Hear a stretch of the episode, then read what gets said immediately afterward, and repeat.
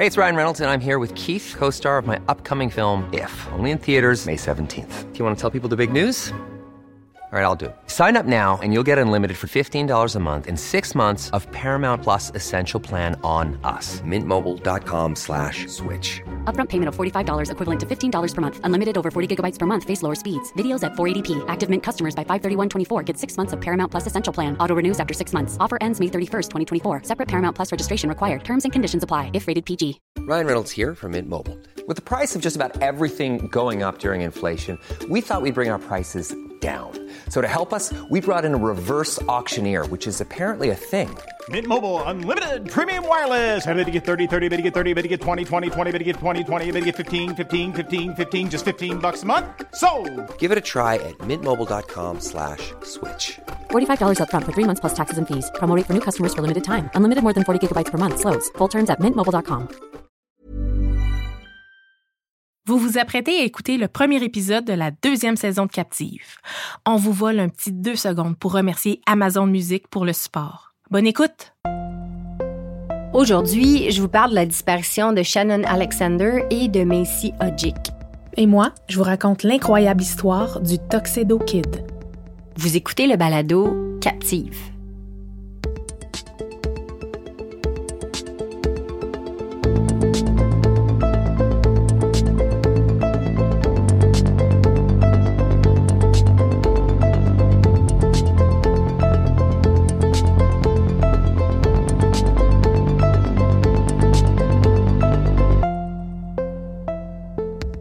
Annie, que je suis contente de te retrouver ici au studio Madame Wood pour entamer la saison 2 de Captive. Hey, non, mais quelle espèce de vague d'amour incroyable on a reçu suite à la diffusion de la première saison, je hein? sais, je sais. Toi puis moi, on va se le dire, on n'avait aucune idée d'à quoi s'attendre avec le Mm. balado au départ. Non, effectivement. Notre seule règle, en fait, c'était de construire le balado qu'on aurait aimé écouter. Oui. Oui, ben on dirait qu'on n'était pas les seuls qui avaient envie d'écouter hein? ce genre d'histoire Mhm. d'ici parce que vos réactions, vos messages, votre engagement, sérieux, là, ça a été incroyable pour nous de vivre tout ça. Vous avez été des milliers à Mhm. nous écouter, des centaines à nous écrire, vous dire à quel point on s'attendait pas à ça, là. Alors, aujourd'hui, on remonte en selle, même si, Annie, je veux te dire la vérité, là, je suis un peu nerveuse Hey, en ce moment. je me sens un peu rouillée. Mais bon, je vais juste me laisser porter par le récit bouleversant et surtout troublant de ce premier épisode. Un récit dont on a entendu parler un peu plus dans les dernières années, mais pour une raison alternative à l'histoire originale. Mm. Quand, dans le fond, on s'est mis à aborder plus sérieusement le grave problème de la surreprésentation des femmes autochtones dans les statistiques de victimes de crimes, de meurtres et de disparitions au Canada. Un double drame, donc, que je vais aborder ici avec toute l'humilité du monde parce qu'il s'agit d'une problématique à niveau multiple et c'est sûr que plusieurs d'entre eux m'échappent encore. Je vais donc m'en tenir au narratif principal puis essayer de pas trop m'en éloigner. Et ce narratif, c'est celui qui concerne la disparition troublante de Macy Hodgick et de Shannon Alexander. On revient en 2008. Shannon et Macy, ce sont les meilleures amies du monde. Elles se sont connues il y a à peine quelques mois pourtant, à Maniwaki, une petite ville d'environ 4000 habitants au nord de Gatineau. On raconte que le coup de foudre amical a été immédiat et très intense, comme le sont les amitiés à l'adolescence. hein. Je suis certaine Oui. que tu te souviens de ça, Annie. hein? Mhm. Les deux filles, toutes les deux autochtones, se sont reconnues instantanément l'une dans l'autre et sont rapidement devenues inséparables. Il y a aux abords de Maniwaki une communauté algonquine d'environ 1500 habitants, Kitiganzibi Anishinaabe. C'est là qu'elle habite Macy, qui a 16 ans à ce moment-là. Macy, elle habite avec sa grand-mère, Lisa. Après avoir quitté la maison de sa mère, Laurie, et avoir fait un bref saut dans la maison familiale de son amoureux de l'époque. Bon, ça fait beaucoup de noms à retenir, Mhm. là, je le sais, mais on va s'y retrouver rapidement, Ok. inquiète-toi pas. Même si la relation entre Laurie, sa mère, et Messi est quelquefois explosive et qu'ils habitent pas ensemble, j'insiste sur le fait que la mère et la fille étaient très proches. Laurie et Macy, elles se parlaient à tous les jours. Puis avec Lisa, la grand-mère, elles formaient un trio très, très connecté. C'est important de comprendre ce contexte-là pour bien saisir la portée de l'histoire.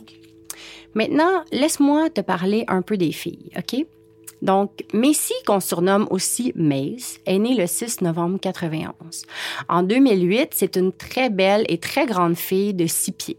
Cheveux noirs, yeux noirs, la lèvre percée, le nez percé, elle a définitivement un look assez rock'n'roll.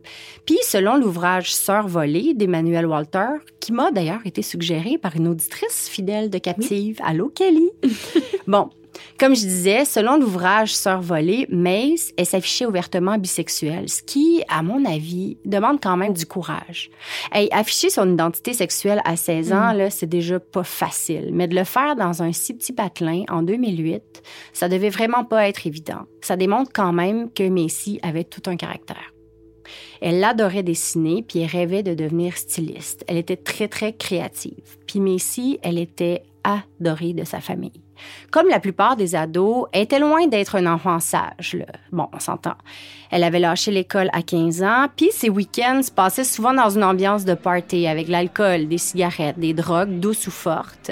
Mais à ce que j'ai pu lire, c'était somme toute assez récréatif tout ça encore. c'est jamais décrit comme un problème sévère. Une adolescence normale, tant qu'à moi. Là? Ouais. ouais Shannon, elle, elle a une ligne de vie un peu plus compliquée. Elle est née de l'union entre Caroline, une mère toxicomane dont elle a très très peu de nouvelles, qui habite vraisemblablement à Ottawa, et de Brian, un père aimant mais qui combat un alcoolisme sévère. Elle est née le 29 mars 1991 et elle habite Maniwaki avec Brian dans un petit appartement de la rue Coco. Elle aussi, c'est une magnifique jeune fille de 17 ans à l'époque, presque aussi grande que sa meilleure amie d'ailleurs, 5 pieds 9 toute qu'une paire de jeunes femmes. Shannon, qui a passé plusieurs années dans les cadets, termine en 2008 ses mathématiques fortes parce qu'elle a été acceptée au cégep de Mont-Laurier en soins infirmiers, ce qui la rend absolument folle de joie puis vraiment très, très fière. Elle est soutenue à 100 par son père Brian, d'ailleurs, qui vient juste de lui acheter un nouvel ordi et qui a déjà payé ses frais de scolarité. J'insiste beaucoup sur ces détails-là qui peuvent paraître anodins, mais j'essaie vraiment de démontrer à Annie le contexte de leur mm. réalité. J'essaie de mettre beaucoup d'efforts sur ça pour éviter qu'on tombe dans le piège tellement facile d'associer une vie un peu chaotique d'adolescente à l'appartenance autochtone ou à la mm-hmm. vie en réserve. OK? Mm. Ce genre de préjugés-là est tellement fréquent ici au Québec. Puis ils sont à l'origine de beaucoup de problèmes. Ils vont d'ailleurs être aussi très problématiques pour la suite de l'histoire de Macy et Shannon. Alors j'insiste sur ce fait. Macy et Shannon, là, ce ne sont pas qu'une couleur de peau ou un hmm. point rouge sur la map d'une communauté autochtone. Elles avaient une vie, une jeunesse vive, colorée. Elles avaient des rêves, des passions et un entourage tissé serré qui les adorait. C'est très touchant ce que tu dis. On arrive au 5 septembre 2008. Ce matin-là, les filles sont affairées devant la maison de Lisa, la grand-mère de Messi, dans la réserve de Kitigandibi. Elles sont bien occupées à couper le gazon. Quand Laurie, la mère de Messi, passe devant la maison, elle s'arrête pour leur demander, le sourire en coin, ce qu'elles font à travailler sur le terrain aussi de bonne heure un vendredi matin de congé. Les filles expliquent qu'elles comptent passer le week-end chez Shannon à Maniwaki parce que Brian, son père, part à Ottawa pour le long week-end de la fête du travail. Elles font le gazon pour avoir un peu d'argent de poche pour aller à la danse de l'école organisée ce soir-là à l'aréna de Maniwaki.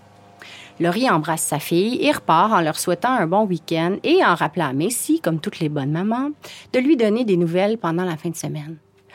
Laurie ne le sait pas encore, mais à ce moment-là, elle vient de ah. voir sa fille vivante pour la dernière fois. On sait que ce soir-là, le soir du 5 septembre 2008, Macy et Shannon se sont en effet rendus à la danse de l'aréna. Toujours dans l'ouvrage d'Emmanuel Walter, on apprend qu'elle serait allée retrouver des amis dans un parc pas très loin et qu'une dispute aurait éclaté entre elle et d'autres jeunes. À cause de ça, les filles seraient vraiment pas restées longtemps à la danse, puis elles seraient rentrées plus tôt chez Brian, le père de Shannon. Donc c'est avant la danse qu'ils sont allés dans le parc? Exactement, ouais. Plusieurs jeunes ont témoigné avoir vu les filles soit à la danse ou soit sur la route du retour. Ces témoins-là sont les dernières personnes à avoir vu les filles dans la plupart des sources que j'ai lues. Ceci dit, à quelques autres endroits, dont sur le site de unresolved.com, on raconte que Shannon est allée reconduire son père au terminus d'autobus à pied le lendemain matin très tôt, lui qui partait pour le week-end, on se rappelle. Alors que Macy, elle, elle dormait toujours dans la chambre de Shannon. Ceci dit, on sait que c'est environ à partir de ce moment-là qu'on a perdu la trace des deux filles. S'il y a une affirmation, par exemple, qui reste la même, peu importe la source, c'est que tout au long du week-end, Lisa et Laurie tentent de rejoindre Messi sans arrêt, mais sans succès. Quand arrive le dimanche 7 septembre, Lisa, la grand-mère de Macy, elle en a assez d'attendre pour avoir des nouvelles de sa petite fille. Donc, elle se rend chez Brian pour en avoir le cœur net. Elle tombe sur lui d'ailleurs, revenu d'Ottawa depuis à peine quelques minutes. C'est ensemble tous les deux qu'ils se rendent compte qu'il y a quelque chose qui tourne pas rond dans le petit appartement.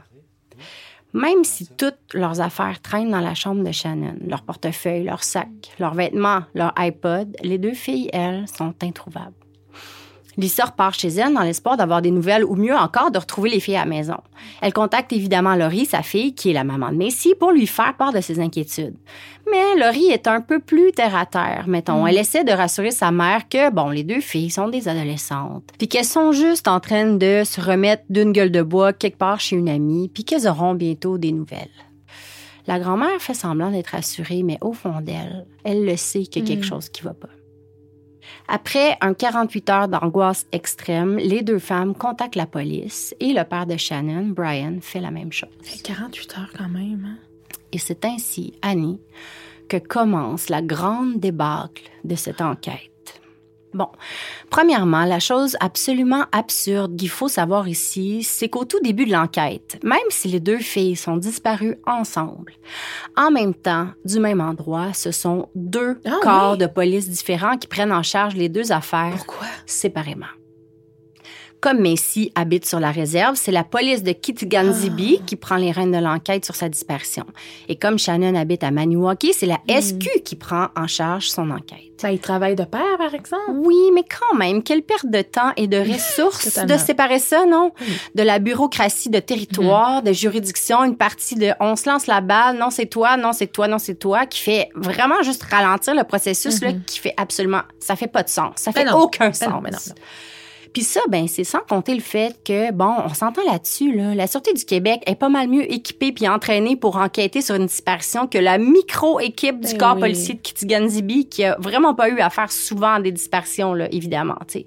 C'est un départ d'enquête absolument ridicule qui va pas aller en s'améliorant parce que tu te douteras bien, ma chère Annie, que tout de suite, l'hypothèse, la seule hypothèse envisagée, c'est bien évidemment la classique fugue. J'allais le dire. Tu peux nous lire la déclaration officielle de Gordon McGregor, le chef de police de Kitigan-Zibi, qui est paru dans le journal Le Droit du 17 septembre 2008. Bon, ça va comme suit. Les autorités policières croient qu'elles ont décidé de fuguer et qu'il y a peu de chances qu'elles aient été enlevées. Alors, à cause de cette idée arrêtée-là, ben Annie, Mhm. il y a aucune recherche sur le terrain autour de l'appartement de Brian. Il y a aucune fouille de l'appartement d'où elles se sont vraisemblablement volatilisées en laissant, je le rappelle, tous leurs effets personnels derrière elles. Ça va prendre un mois et demi Arrête. avant qu'on se réveille puis qu'on fouille les ordinateurs puis qu'on tente de voir quel genre de traces numériques elles ont laissées. Six semaines. Un mois et demi? Ouais. Six semaines pendant lesquelles les autorités ne font rien, sinon que de répéter qu'elles sont en fugue. Bon, je vais quand même donner un point aux autorités là-dessus. OK? Il faut dire qu'il y a eu beaucoup de signalements des deux filles qui venaient de l'Ontario, de Ottawa surtout. Est-ce que Shannon et Macy seraient partis à la recherche de Caroline, la maman de Shannon? Ben voyons. Il y a beaucoup de monde qui Ah pensait oui? ça, ouais. Beaucoup de signalements en provenance de l'Ontario, donc tellement qu'à un moment donné, on a ajouté un corps de police dans l'enquête, un troisième. Pourquoi Celui pas? Oui, la police Mhm. provinciale de l'Ontario. Sauf que quand bien même, il serait 25 corps de Mhm. police dans l'histoire, là, s'ils pensent tous que les filles sont en fugue et que personne les cherche vraiment à cause de ça, à quoi ça sert? Bonne vieille vision tunnel. Ouais, bref, on revient au mois de septembre 2008. Une semaine après avoir déclaré les filles disparues, il y a une conférence de presse qui est organisée pour impliquer les médias dans l'histoire. Bon, il faut retrouver les filles au plus vite, qu'elles soient en fugue ou non. Les familles des filles se rendent compte assez vite qu'elles pourront pas compter sur la collaboration entière de la police qui prend pas l'affaire très au sérieux, là, comme on a pu le voir. Ils sont donc convaincus qu'au moins une large diffusion de l'histoire dans les médias, ben, ça va pouvoir aider à retracer des informations sur ce qui s'est passé pendant le week-end, la fête du travail, pour que les filles disparaissent. C'est réconfortant quand même de savoir qu'il y a encore une option pour les aider à retracer Shannon et Macy. Sauf que, Annie, personne ne s'est présenté à la conférence de presse. Non. Aucun média, Non. sauf le journal local. Non. Annie, je vais te donner trois secondes pour digérer ça. Est-ce que tu peux t'imaginer l'effet que ça fait quand ton enfant disparaît dans l'indifférence la plus totale? non seulement du service de police de ta communauté, mais aussi dans l'indifférence généralisée du monde au complet, de ta société, là. C'est épouvantable. Je vais te raconter une histoire qui va te faire flasher en grosses lettres au néon à quel point c'était problématique et insultant. Mm. Quelques mois avant la disparition des filles en avril 2008, il est arrivé une affaire pas mal étrange à Kitigan-Dibi, OK? Boomer, un bébé lion, Attends. Oui, oui. un bébé lion? un vrai lion, s'est échappé de son enclos et s'est perdu quelque part autour de la réserve. Ben, cette nouvelle, oui, assez insolite, là, je te Voyons. l'accorde, ben, a attiré des journalistes de partout au Canada. T'es pas sérieuse? Il y a eu des battus, des hélicoptères, des commandos aux lunettes infrarouges, des chiens pisteurs et tout ce que tu veux pour retrouver Boomer. On a fait des tonnes de reportages. On a écrit des dizaines d'articles et on a déployé la totale pour le retrouver, ce bébé lion. Quelques mois plus tard, ce sont deux adolescentes autochtones de la communauté qui disparaissent au même endroit. Ça intéresse personne. C'est choquant pour nous en ce moment. Fait que peux-tu Ouais. imaginer comment les familles puis les amis de Shannon et Macy ont dû se sentir à ce moment-là? Bon, moi, je peux te dire, par exemple, Annie, que pour ma recherche, j'ai retrouvé plusieurs articles qui datent de 2008 puis qui couvrent les premiers jours de leur disparition. Ceci dit, il s'agit toujours des mêmes parutions. La Gatineau et le droit, qui sont des papiers de la région. On y rapporte sans cesse que les deux filles sont en fugue. Dans le droit du 20 septembre 2008, on se trompe même de deux semaines sur les Mais dates où elles auraient été vues pour la dernière fois, imagine. épouvantable. Eh oui. La couverture est homogène puis sans nuance. On parle juste de la fugue de deux jeunes autochtones de la réserve de Kitigan-Dibi. Point.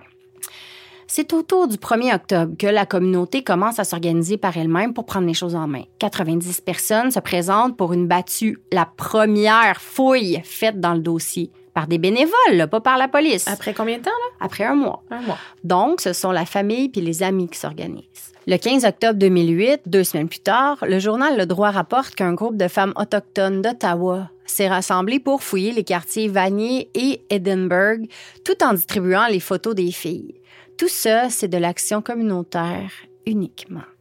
Dans les articles de journaux, on commence à retrouver de plus en plus souvent une Laurie éplorée, vraiment en colère, puis qui décrit haut et fort les injustices dont les filles ont été victimes dans le traitement de leur disparition. Il ramène l'absurdité des deux cas qui sont traités indépendamment par la police de Kitigan-Dibi et la Sûreté du Québec. Puis il ramène sans cesse Boomer, le lion, qui lui, ben, a eu droit à une battue, alors que les filles, elles, elles ont eu droit à rien du tout. L'affaire finit par réveiller un peu les consciences, on dirait, parce que enfin une battue digne de ce nom s'organise. En mai 2009, huit mois après la Oh. disparition de Shannon et Macy, c'est l'organisme Search and Rescue Global One de Gatineau qui mène le bal, aidé de 200 bénévoles et d'une escouade canine. La Sûreté du Québec puis la police de Kitigan-Dibi sont aussi de la partie. Ils ont pour mission de fouiller un territoire de 2 km dans les zones rurales autour de la réserve. Amnesty International va même jusqu'à payer pour la location de deux autobus pour que 70 bénévoles de la communauté autochtone, très touchés par l'événement, puissent venir d'Ottawa pour prêter main forte. Bon, cette battue, elle n'a pas permis de trouver d'indices ou d'informations supplémentaires sur la disparition des filles, mais Annie, elle a dû faire un bien immense aux familles. Hey, se sentir entendu, là, supporté pour la première fois dans toute cette histoire-là, ça a dû leur faire un bien fou. Puis, tous les cœurs impliqués dans cette histoire-là ont dû s'arrêter de battre au même moment quand on annonce la découverte d'ossements près de Val-Limoges, à mi-chemin entre Mont-Laurier et Grand-Remous, par la police de Kitigan-Dibi. Dans un article du journal Le Droit du 11 mai 2009, on spécifie qu'il n'y a personne qui peut dire pour l'instant s'il s'agit d'ossements humains ou animaux, puis qu'il est beaucoup trop tôt pour présumer que les ossements auraient un rapport avec la disparition des deux adolescentes. Mais évidemment, là, que tout le monde s'y réfère immédiatement, c'est sûr. Bon, ma conclusion, c'est que les ossements ne devaient pas être humains parce que je retrouve aucune trace de cette histoire ailleurs. Ouais, aucun dénouement. Ah oui. Presque les proches des filles ont dû passer des moments insoutenables en attendant les résultats. Mhm.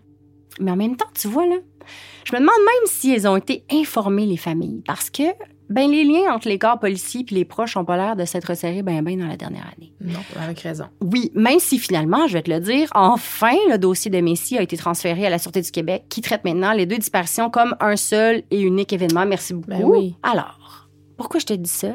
Parce que les trois corps policiers qui ont été impliqués dans l'enquête, soit la Sûreté du Québec, la police de Kitigan-Dibi et la police provinciale de l'Ontario, annoncent une conférence de presse conjointe pour faire une mise à jour sur le dossier de la disparition des filles. Et tu sais comment les familles l'ont appris, ça? Arrête. Aux nouvelles. Alors que la conférence a lieu, live. Arrête. Oui. Je ris, mais c'est pas drôle, là. C'est Je veux dire, c'est. Ben oui, fait que les, les familles, évidemment, se précipitent là, mais jamais elles ont été informées que cette conférence-là était en branle. Michel. Oui. En tout cas, c'est ce que rapporte Laurie dans le journal Le Droit du 4 septembre 2009. Le titre de cet article est d'ailleurs Les deux adolescentes seraient en Ontario. Franchement.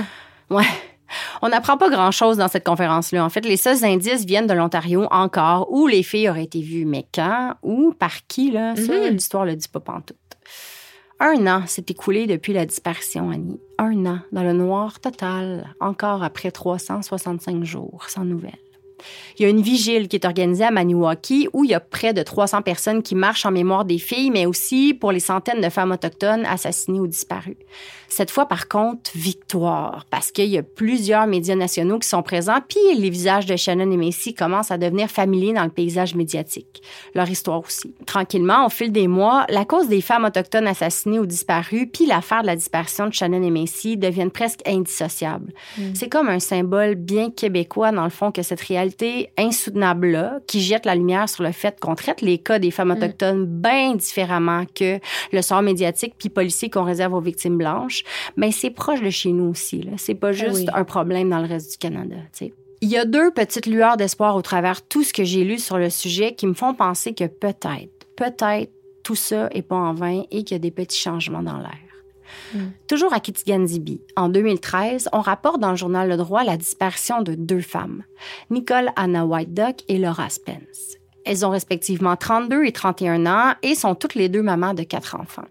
Et Annie, elles disparaissent exactement dans les mêmes circonstances que Macy et Shannon, en laissant toutes leurs affaires derrière elles.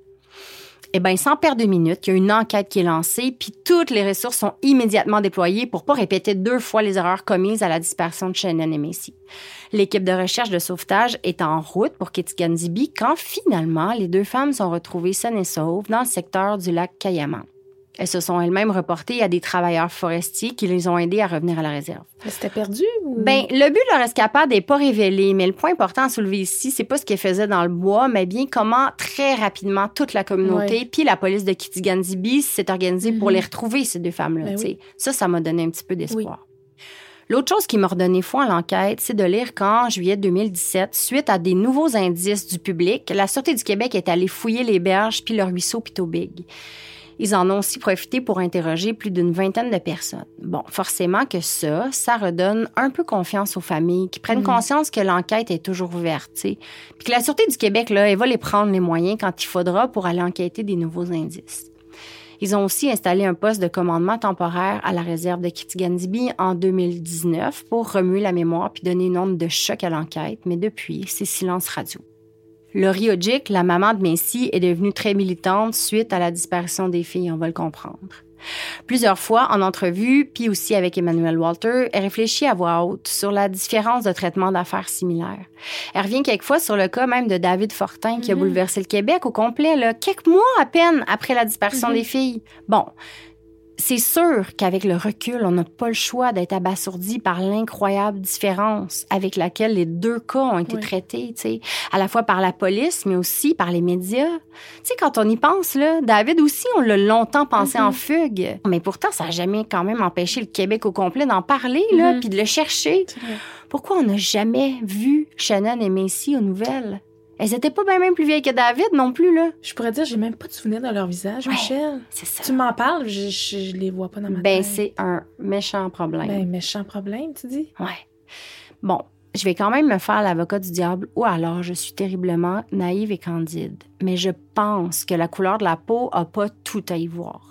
Je me souviens très bien, moi, du traitement similaire qu'on a réservé à Mélanie Temperton, qui est Oui. disparue à Montréal en 88 et dont on n'a pas du tout entendu parler, puis qui a suscité très, très, très, très peu de collaboration de la part de la police de Terrebonne, si on se souvient bien.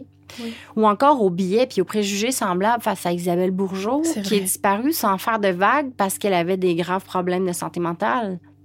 Bref, la disparition de Shannon et Macy, c'est comme la naissance d'une tempête parfaite, on dirait. Un manque flagrant de compétences de la part de la police, un biais puis des préjugés face à la communauté autochtone, puis un incommensurable manque de communication, mais aussi de confiance entre les deux camps qui ont souvent été opposés. Il y a eu quelques suspects quand même, puis quelques rumeurs dans cette histoire-là, mais rien d'assez étoffé pour que je puisse même en parler ici. Là. Ceci dit, moi, là, je suis convaincue que les filles, elles sont pas parties d'elles-mêmes. Shannon, elle avait tellement hâte de commencer son parcours d'infirmière. Puis Macy, elle adorait sa mère et sa grand-mère. Jamais elle aurait été capable de partir comme ça sans plus jamais donner de nouvelles. là. Voyons donc. Mais il y a autre chose qui me tracasse. Shannon puis là, rappelle-toi, Annie, là, c'est pas deux petites filles vulnérables et fragiles. C'est deux jeunes femmes au caractère de feu qui mesurent 6 pieds et 5 pieds 9. Dans quel contexte on arrive à bout de maîtriser une paire comme ça sans laisser de traces, sans laisser d'indices? Moi, là, je suis tellement curieuse de savoir qu'est-ce que t'en penses. Moi, à mon avis, des adolescentes qui quittent par elles-mêmes Hmm. partent avec leurs effets personnels, Ben, leur portefeuille, leur argent. c'est sûr. D'autant plus qu'il y avait des sous dans le portefeuille des filles. Puis si ils avaient eu à quitter euh, de manière involontaire, le- parce que je pense qu'ils étaient chez Shannon, c'est ça Exactement, oui.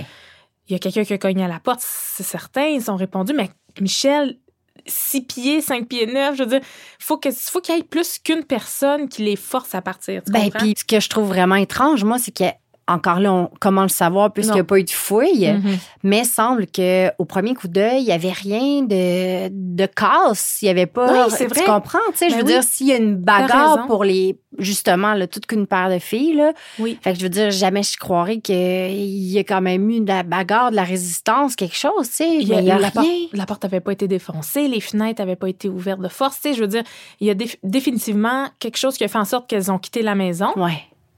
Moi Mais aussi, je pense. Va mais- savoir pourquoi et comment et pour partir avec rien. Moi, c'est ce qui me chicote le plus. Des Ouais. adolescentes de 17 ans qui partent avec rien. Non, c'est ça. Puis encore là, que c'est dommage d'avoir perdu les précieuses premières heures, les Oui. premières journées, les premières semaines, Mhm. à pas avoir fait de fouille de l'appartement, de pas avoir fait de fouille autour, de voir si, je Mhm. sais pas, moi, y a-tu des traces de pas, y a-tu euh, des traces de résistance, Euh, bref, euh, Mhm. quel dommage. Totalement. Mais en attendant, les habitants de Maniwaki puis de Kitigan-Zibi entrent et sortent de leur quotidien sous les yeux rieurs de Shannon et Macy.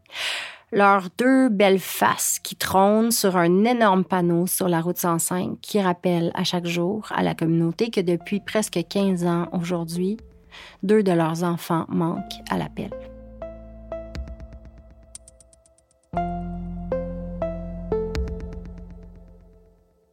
Michel, Annie?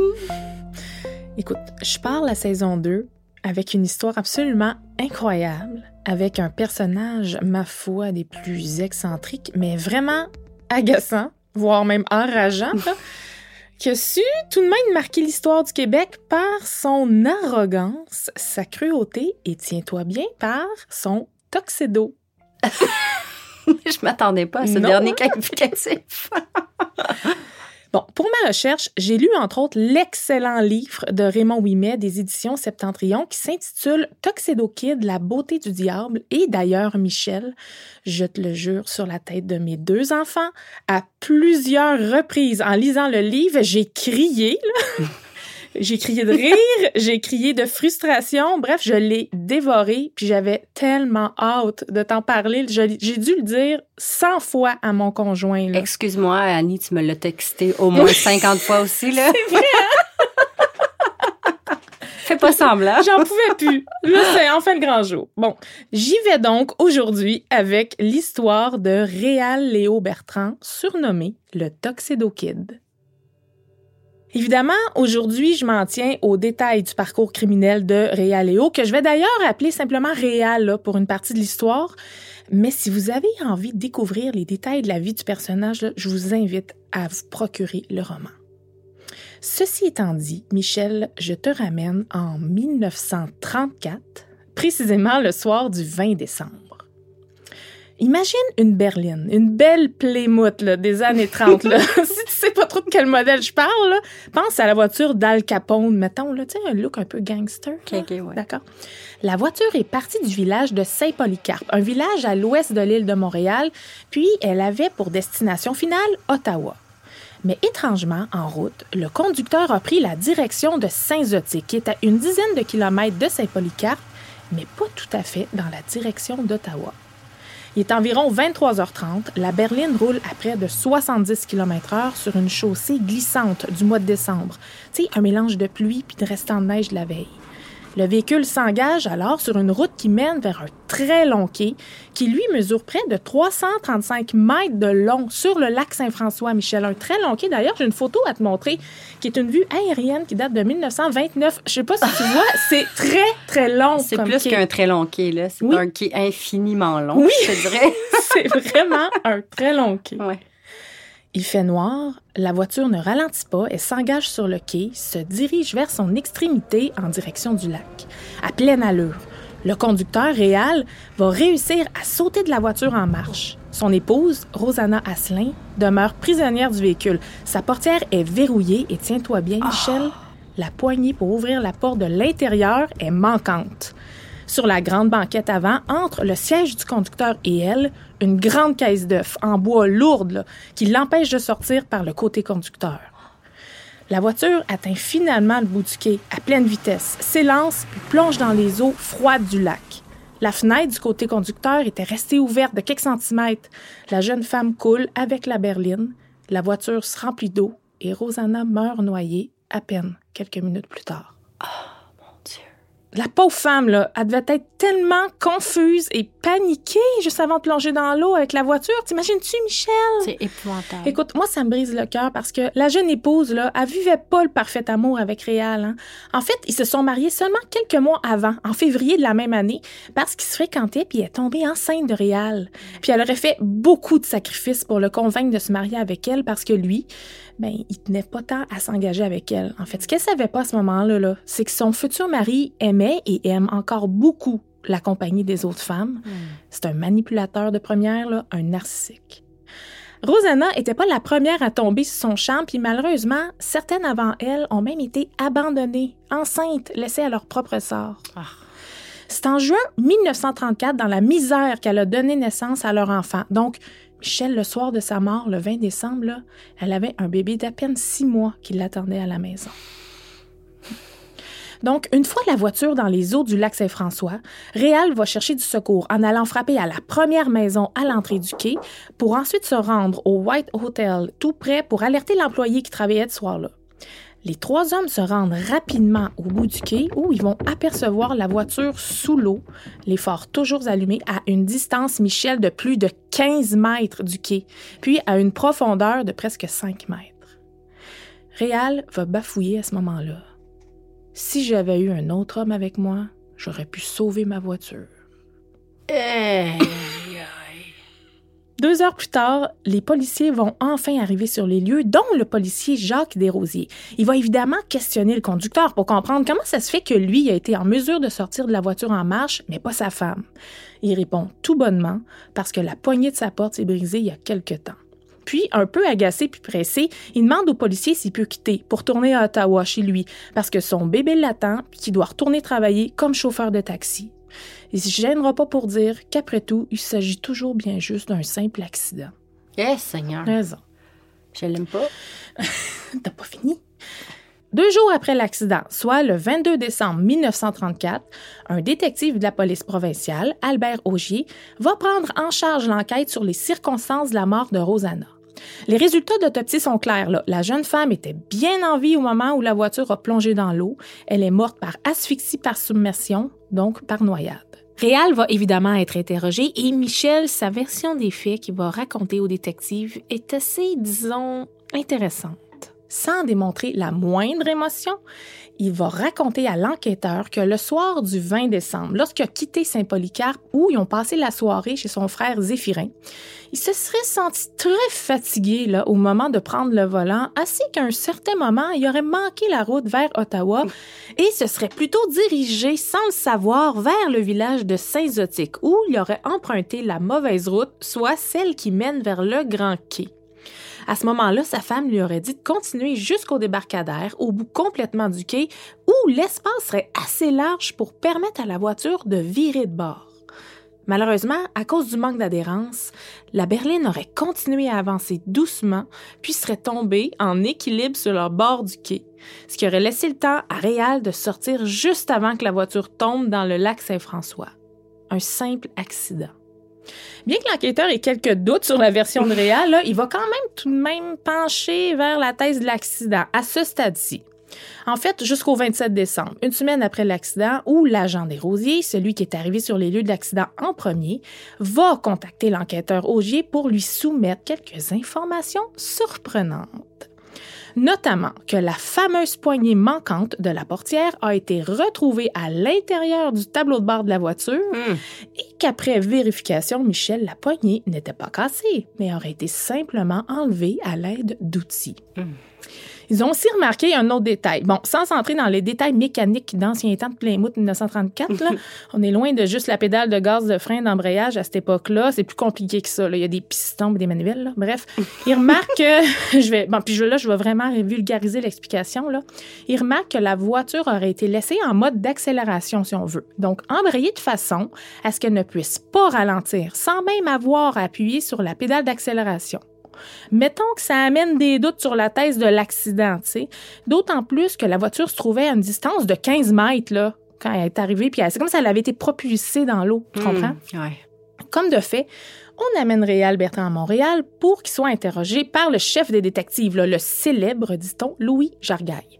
Réal va passer un mauvais quart d'heure en interrogatoire, surtout au moment où le détective Jargaille le surprend en lui demandant, tiens-toi bien, si c'était vrai que quelques jours avant l'accident, il avait bien acheté une assurance sur la vie de sa femme, une assurance vie de 5000 dollars sur Rosanna avec Michel, double indemnité en cas de mort accidentelle, donc un montant de 10 000 dollars. Toujours un excellent plan. Oui, toujours, ça te toujours. rappelle-tu quelqu'un?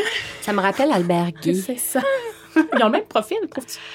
Ben, ils ont pas mal tous le même profil euh, dans tes histoires. Ils ont en main le mobile, sans compter les détails techniques au niveau de la voiture, hein, la poignée manquante et l'embrayage. Réal est mis en état d'arrestation et accusé de meurtre avec préméditation. C'est donc le 24 septembre 1935, soit dix mois après la mort de son épouse, que le procès va commencer. Et sans grande surprise, Michel, Réal va plaider. Non coupable. Exactement. Mhm. Le procès va commencer avec le témoignage des 35 témoins de la couronne qui vont s'étendre sur quelques jours. Au bout de trois jours, tout se passe normalement jusqu'à ce que le dernier témoin, un certain M. Paul Asselin, arrive à la barre et l'homme est complètement ivre. Bon, le juge va lui ordonner de ne pas prendre une goutte le soir même et de revenir sobre le lendemain matin, ce qu'il ne fera pas, Michel. Le témoin est encore intoxiqué de la veille quand il remet les pieds au tribunal le lendemain. Puis c'est à ce moment-là que M. Asselin, là, le témoin Gorlot, va confier au juge que les avocats de Réal lui auraient payé des bières la veille. Mhm. Ça va créer une onde de choc. Évidemment, les avocats de la défense nient les propos de M. Asselin, puis vont même jusqu'à simuler de vouloir se retirer du dossier en disant qu'à partir de maintenant, leur crédibilité est mise en doute, puis que l'hostilité entre eux et le juge pourrait nuire à la défense de leur client. C'était un geste calculé, hein, parce qu'après que le procès ait été suspendu pendant un mois, là, à cause Mm. de toute cette histoire-là, le juge va prendre la décision de se retirer lui-même, ce qui va permettre aux avocats de la défense de rester au service de Réal. Et c'est un nouveau juge, Louis Cousineau, qui prend en charge le procès. Une vraie pièce de théâtre d'été, ce procès-là, je te C'est- jure. C'est vraiment bien parti. Le procès reprend en force et prend une drôle de tournure. La défense est vraiment pas douce envers les témoins de la couronne. Par contre, on apprend par le témoignage d'un ancien locataire de Réal qui se serait vanté d'avoir épousé Rosanna dans l'espoir qu'un jour elle hériterait de sa mère adoptive. Il lui aurait dit, écoute ça, qu'il avait bien l'intention de vendre l'enfant qu'ils attendaient pour la somme de 100 dollars à des gens de Montréal. Quel monstre! On essaie aussi de prouver que Réal avait un plan hein, derrière la tête au moment où il a acheté la police d'assurance pour sa femme, sachant très bien qu'il n'avait pas les moyens de payer les montants des primes sur une longue période. Il roulait pas sur l'or Réal là, avec son emploi de chauffeur de taxi à l'époque. Est-ce qu'il y avait vraiment l'intention de payer des primes d'assurance sur plusieurs années, tu sais? Ben, imagine-toi, Michel, que le procès va faire un 180 degrés quand il va justement être question de la fameuse police d'assurance vie. En fait, les avocats de Réal vont conclure leur défense avec un témoin clé, un certain Eugène Picard, l'agent d'assurance qui aurait lui-même vendu l'assurance vie à Rosanna Asselin. Il raconte qu'en novembre 1934, quelques semaines seulement avant l'accident, il se serait rendu chez le couple pour parler d'assurance, puis il va confirmer devant jury que c'est bien lui qui a encouragé la vente de l'assurance vie de Mme Bertrand et non son mari. Le couple avait même l'intention de demander l'aide financière à la tante de Rosanna, qui est en fait sa mère adoptive, pour leur permettre de payer une partie des primes. Aussi, le même témoin, M. Picard, va confirmer qu'à quelques reprises, il a embarqué dans la voiture de Réal, puis il confirme que la poignée était bien manquante, puis que c'est le conducteur qui devait sortir de la voiture pour ouvrir la portière du passager. Assez dire, là, la poignée était donc déjà manquante avant l'achat de la police d'assurance. Le 6 décembre 1935, après les longs plaidoyers des avocats de la couronne et de la défense, et après trois heures de délibération, le jury va rendre son verdict. Non coupable. C'est la présomption d'innocence qui va avoir fait pencher la balance. Réal Léo Bertrand est donc un homme libre. Un homme libre avec 10 000 dollars en poche avec lesquels il va s'acheter une voiture, une belle berline bleue, le modèle dernier cri 1935 qui possédait, tiens-toi bien, une radio, toi chose. Chose très rare à l'époque. Il va aussi se procurer des beaux habits chics là, pour évidemment séduire les femmes. Bref, au bout de seulement six mois, il va avoir dépensé tout le montant du 10 000 qui, soit dit en passant, équivaut de nos jours à une somme de 400 000 en six mois. Il se retrouve vite sans le sou, sans emploi, avec une voiture à payer. Il réussit pas à avoir son permis de chauffeur de taxi, donc il va décider, avec deux autres associés, de fonder une petite entreprise de taxi et il va en profiter pour louer sa belle berline bleue neuve à d'autres chauffeurs pour pouvoir faire un petit peu d'argent. Tu sais, Réal, là, il s'était habitué, hein, dans les derniers six mois, à vivre un train de vie qui lui plaisait bien. Il était riche, fier. Puis là, ben, il redevient tranquillement l'homme moins riche qu'il était avant. hein. Donc, il va avoir une idée de génie prendre l'argent là où elle se trouve. Et c'est à quel endroit, ça, Michel?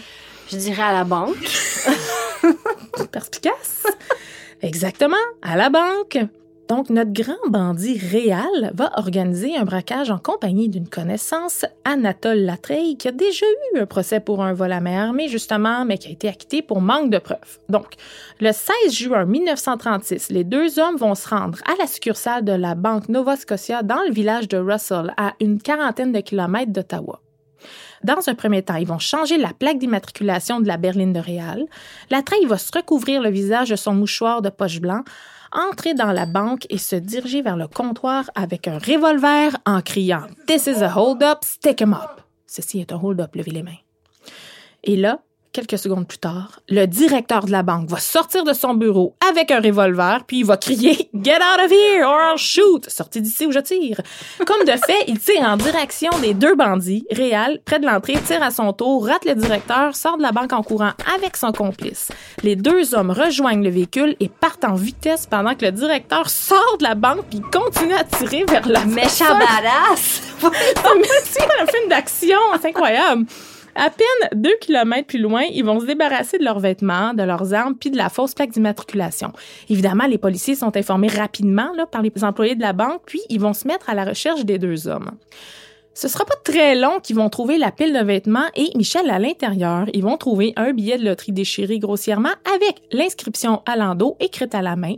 J.A. Léo Berthe, numéro 5 Dupont, Hall.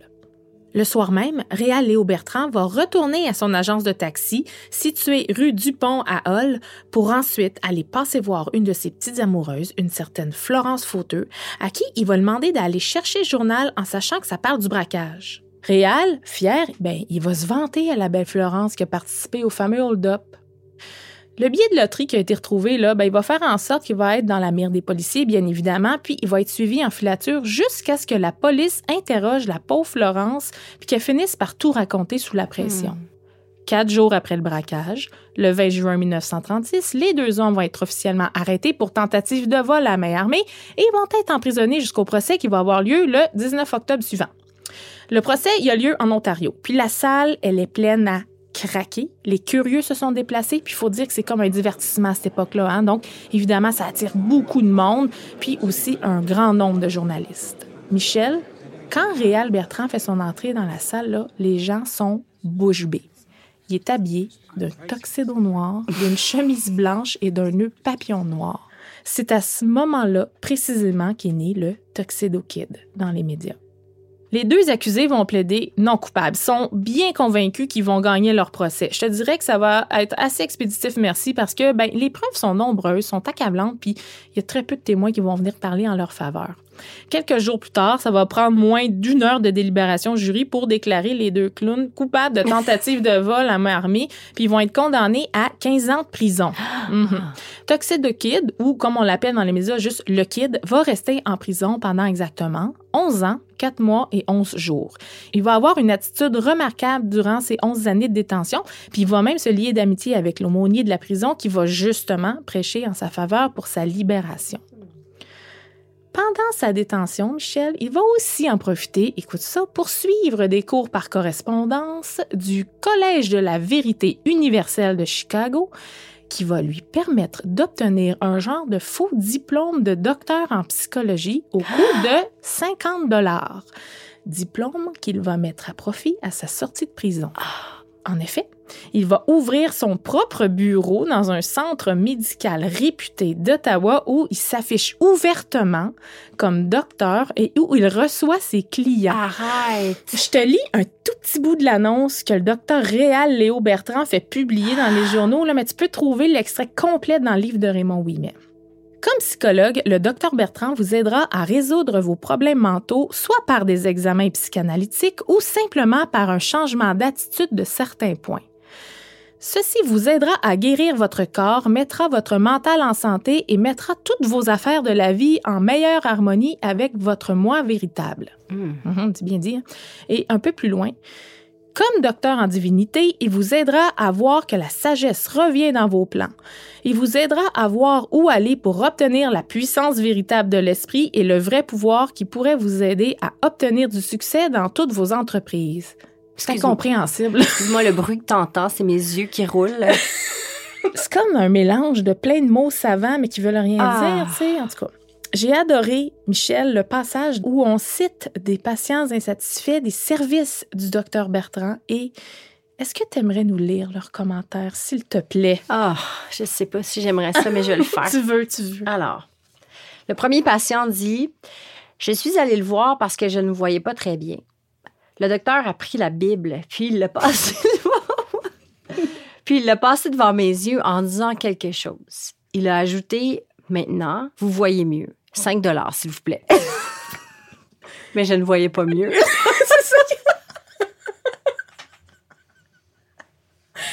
Voyons donc.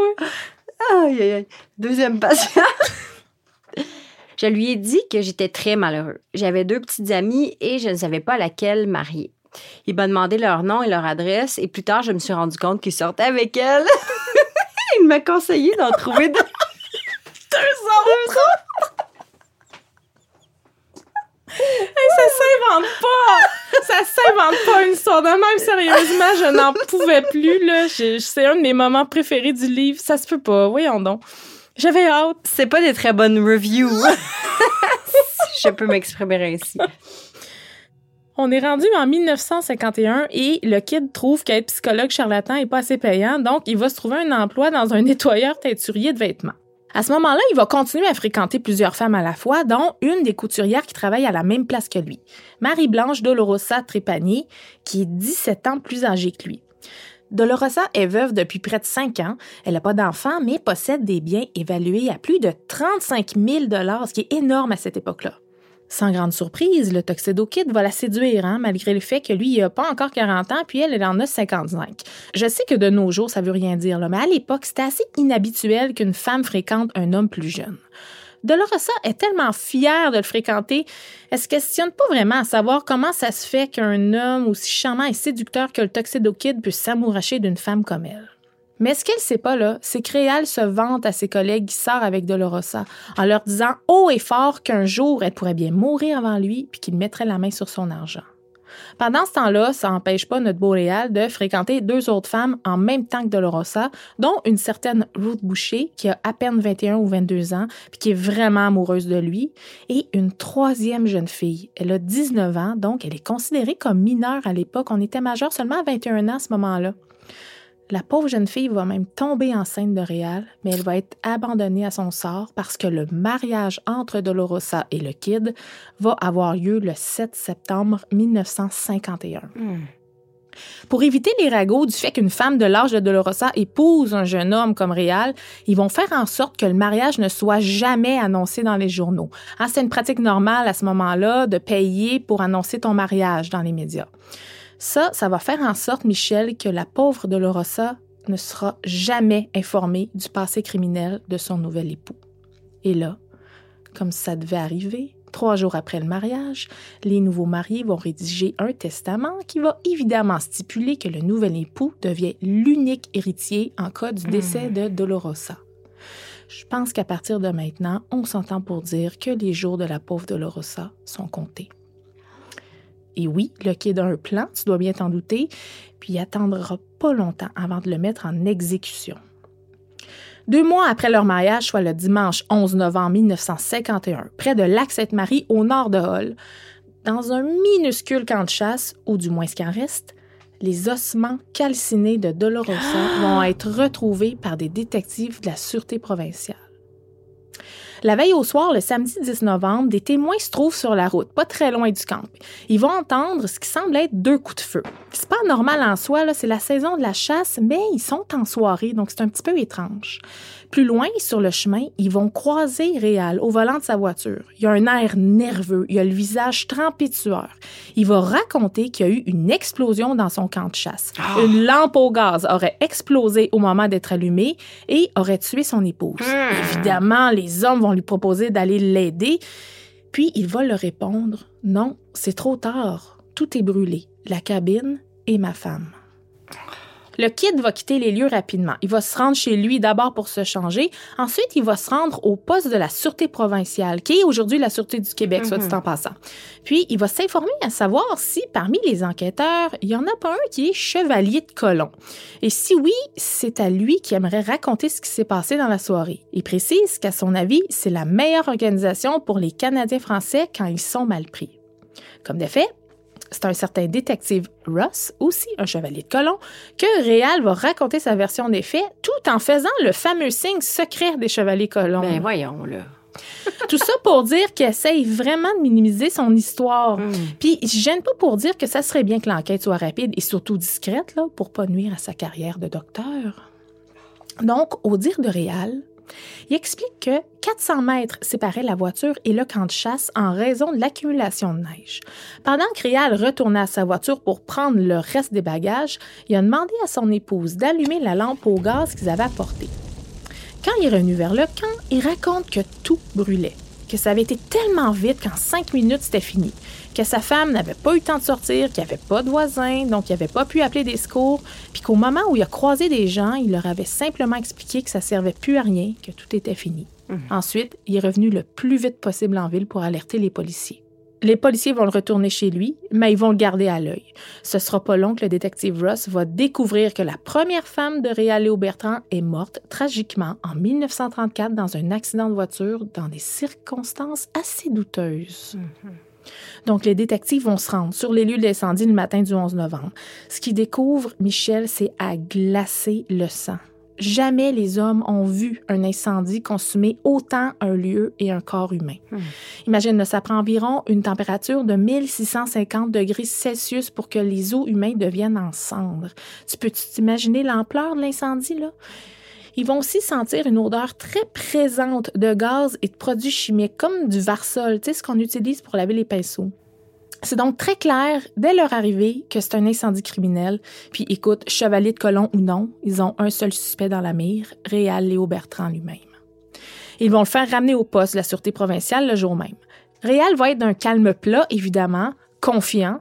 Il va revenir sur certains détails de sa version qu'il a raconté la veille, puis il est tellement convaincu de sa crédibilité qu'il dit au détective qu'il a manqué son coup, parce qu'il aurait dû se rendre directement au bureau du coroner plutôt qu'à la police, comme ça tout serait déjà réglé. Hey, pas fan- pas fendant, rien qu'un peu.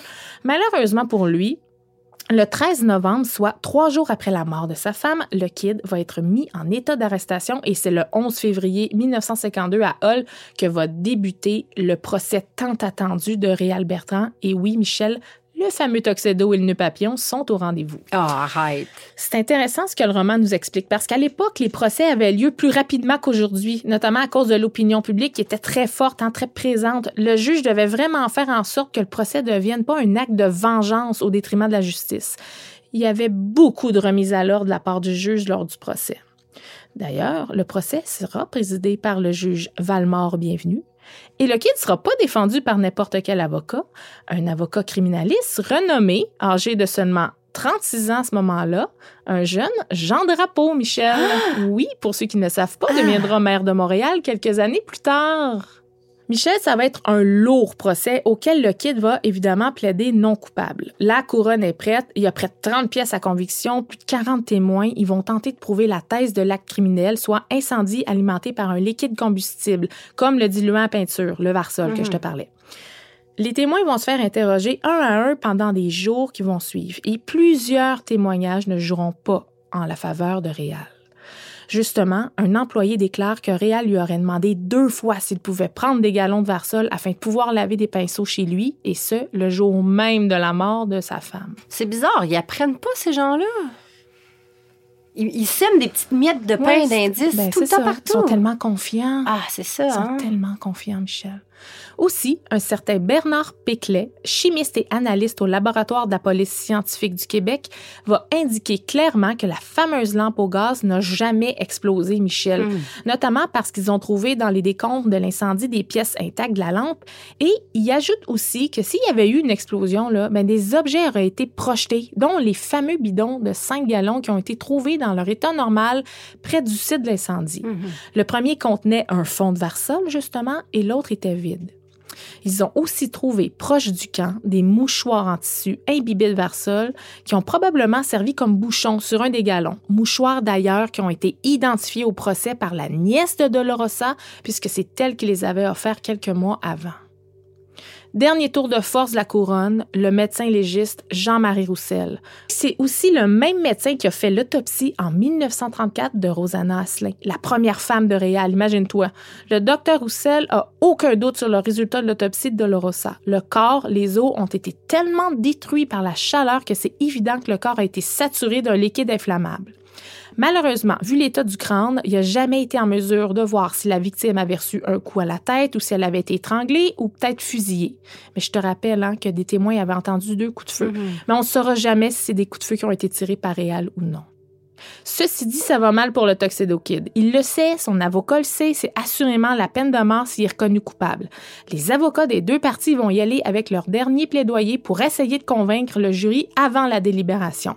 La défense joue la note du doute raisonnable et la couronne, elle, celle de l'assassinat. Le 19 février 1952, le juge bienvenu s'apprête à donner les dernières indications au jury avant leur période de délibération. La salle, Michel, elle est pleine à craquer encore une fois. Le juge parle, lentement. Il se veut même un petit peu hésitant. Après une vingtaine de minutes, en plein milieu de son discours, il arrête de parler. Il essaie de prendre une gorgée d'eau. Le verre d'eau tombe sur le sol. Le juge bienvenu s'effondre et quelques minutes plus tard, meurt d'un arrêt cardiaque. Non! Le juge meurt, Michel! Le juge est mort!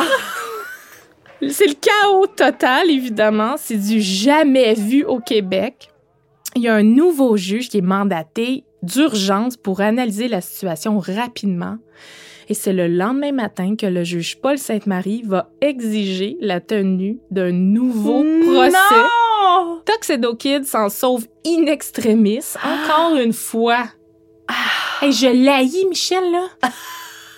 Je l'haïs. Nouveau procès, 12 mai 1952. Il va durer neuf jours. Bien que les avocats de la couronne sont les mêmes, le kid, lui, va avoir un nouvel avocat. Je te dirais qu'on n'y amène pas grands éléments nouveaux très marquants, sauf, tiens-toi bien, que le kid est habillé d'un complet gris, chemise blanche et cravate noire. Oh! Oui, il a calmé ses petites ardeurs. Son avocat va s'attaquer à la crédibilité des détectives. En fait, ce qu'il souhaite, là, c'est d'éviter la peine de mort à son client hein, en sachant très bien qu'il s'enligne pour un verdict de culpabilité. Comme de fait, le jour du verdict, le jury va prendre 20 minutes seulement pour délibérer. Les 12 jurés déclarent l'accusé coupable. Enfin. Pour annoncer sa sentence, le juge met des gants noirs, ce qui signifie systématiquement que l'accusé va être condamné à la peine capitale. Ah! Moi, je savais pas. Aïe, aïe, aïe. Comme de fait, le juge prend la parole et annonce devant la cour qu'en date du 8 août 1952, Réal Léo Bertrand devra être pendu par le cou jusqu'à ce que mort s'en suive. C'est à l'établissement de détention de Montréal, communément appelé la prison de Bordeaux, qui va être mis en détention dans l'une des quatre cellules destinées aux condamnés à mort. C'est des cellules qui se trouvent près de l'échafaud, sont un petit peu plus grandes que les cellules normales. Il y a un gardien en permanence qui surveille le prisonnier pour éviter, entre autres, qu'il s'enlève la vie. On appelle ça d'ailleurs le Dead Watch. Mais tu te doutes bien que Réal restera pas là à attendre qu'on le pende trois mois plus tard, donc il va porter en appel sa sentence, non pas une, mais deux fois. Bon, sa cause va être entendue une première fois le 20 mai 1953, puis deux jours plus tard, sa demande en appel va être refusée par le juge. Ensuite, Réal lâchera pas prise. Il va décider de jouer la carte de l'aliénation mentale. Donc, il va réussir, Michel, à faire en sorte que le ministre de la Justice du Canada lui-même ordonne, en date du 29 mai, un examen psychologique pour Réal Bertrand. Le ministre déclare que puisque la question de l'aliénation mentale n'a jamais été abordée lors de ces deux derniers procès, ce qui est vrai, qu'un sursis d'exécution doit être accordé pour permettre d'évaluer l'état psychologique du détenu. Mais bon, par chance, le psychiatre qui l'a évalué va déclarer que le patient est bien sain d'esprit malgré le fait, et je cite, qu'il entretienne des illusions sur sa propre importance. C'est donc à 1h10 du matin, le vendredi 12 juin 1953, que la cloche de la prison de Bordeaux va sonner sept fois pour annoncer l'exécution imminente d'un détenu. On est la veille de son 40e anniversaire et le Tuxedo Kid prend place sur l'échafaud. Le bourreau lui attache les pieds, ensuite les mains derrière le dos, lui glisse une cagoule sur la tête et lui passe la corde autour du cou. À exactement 1h12, le bourreau déclenche l'ouverture de la trappe. À travers le silence de mort, les témoins qui sont sur place entendent le craquement sec des vertèbres cervicales. Le corps du Tuxedo Kid va pendre inerte au bout de sa corde pendant plusieurs minutes avant qu'il soit décroché. Personne ne va réclamer son corps. C'est dans une fosse commune de Montréal, sans aucun service funèbre, que son corps va être enterré. Le meurtre de Dolorosa, sa deuxième femme en 1951, est beaucoup plus frais hein, dans la mémoire collective, encore aujourd'hui. Malheureusement, la mort de Rosanna Asselin en 1934 est tombée tranquillement dans l'oubli, jusqu'à ce que le drame frappe encore la famille Asselin le 6 janvier 1992 à Saint-Calixte, dans l'Anaudière. Michel, entends-moi bien. Rolande Asselin-Bocage, 34 ans plus jeune que sa demi-sœur Rosanna Asselin, va être l'une des victimes de Serge Archambault, dit le boucher de Saint-Eustache, presque 60 ans plus tard. Non. Ouais.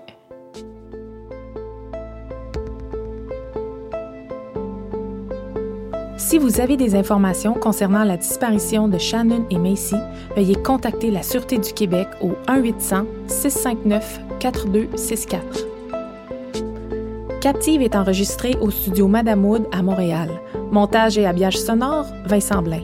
Une idée originale de Michel Ouellette et Annie Lorrain. Thème musical, L'indice.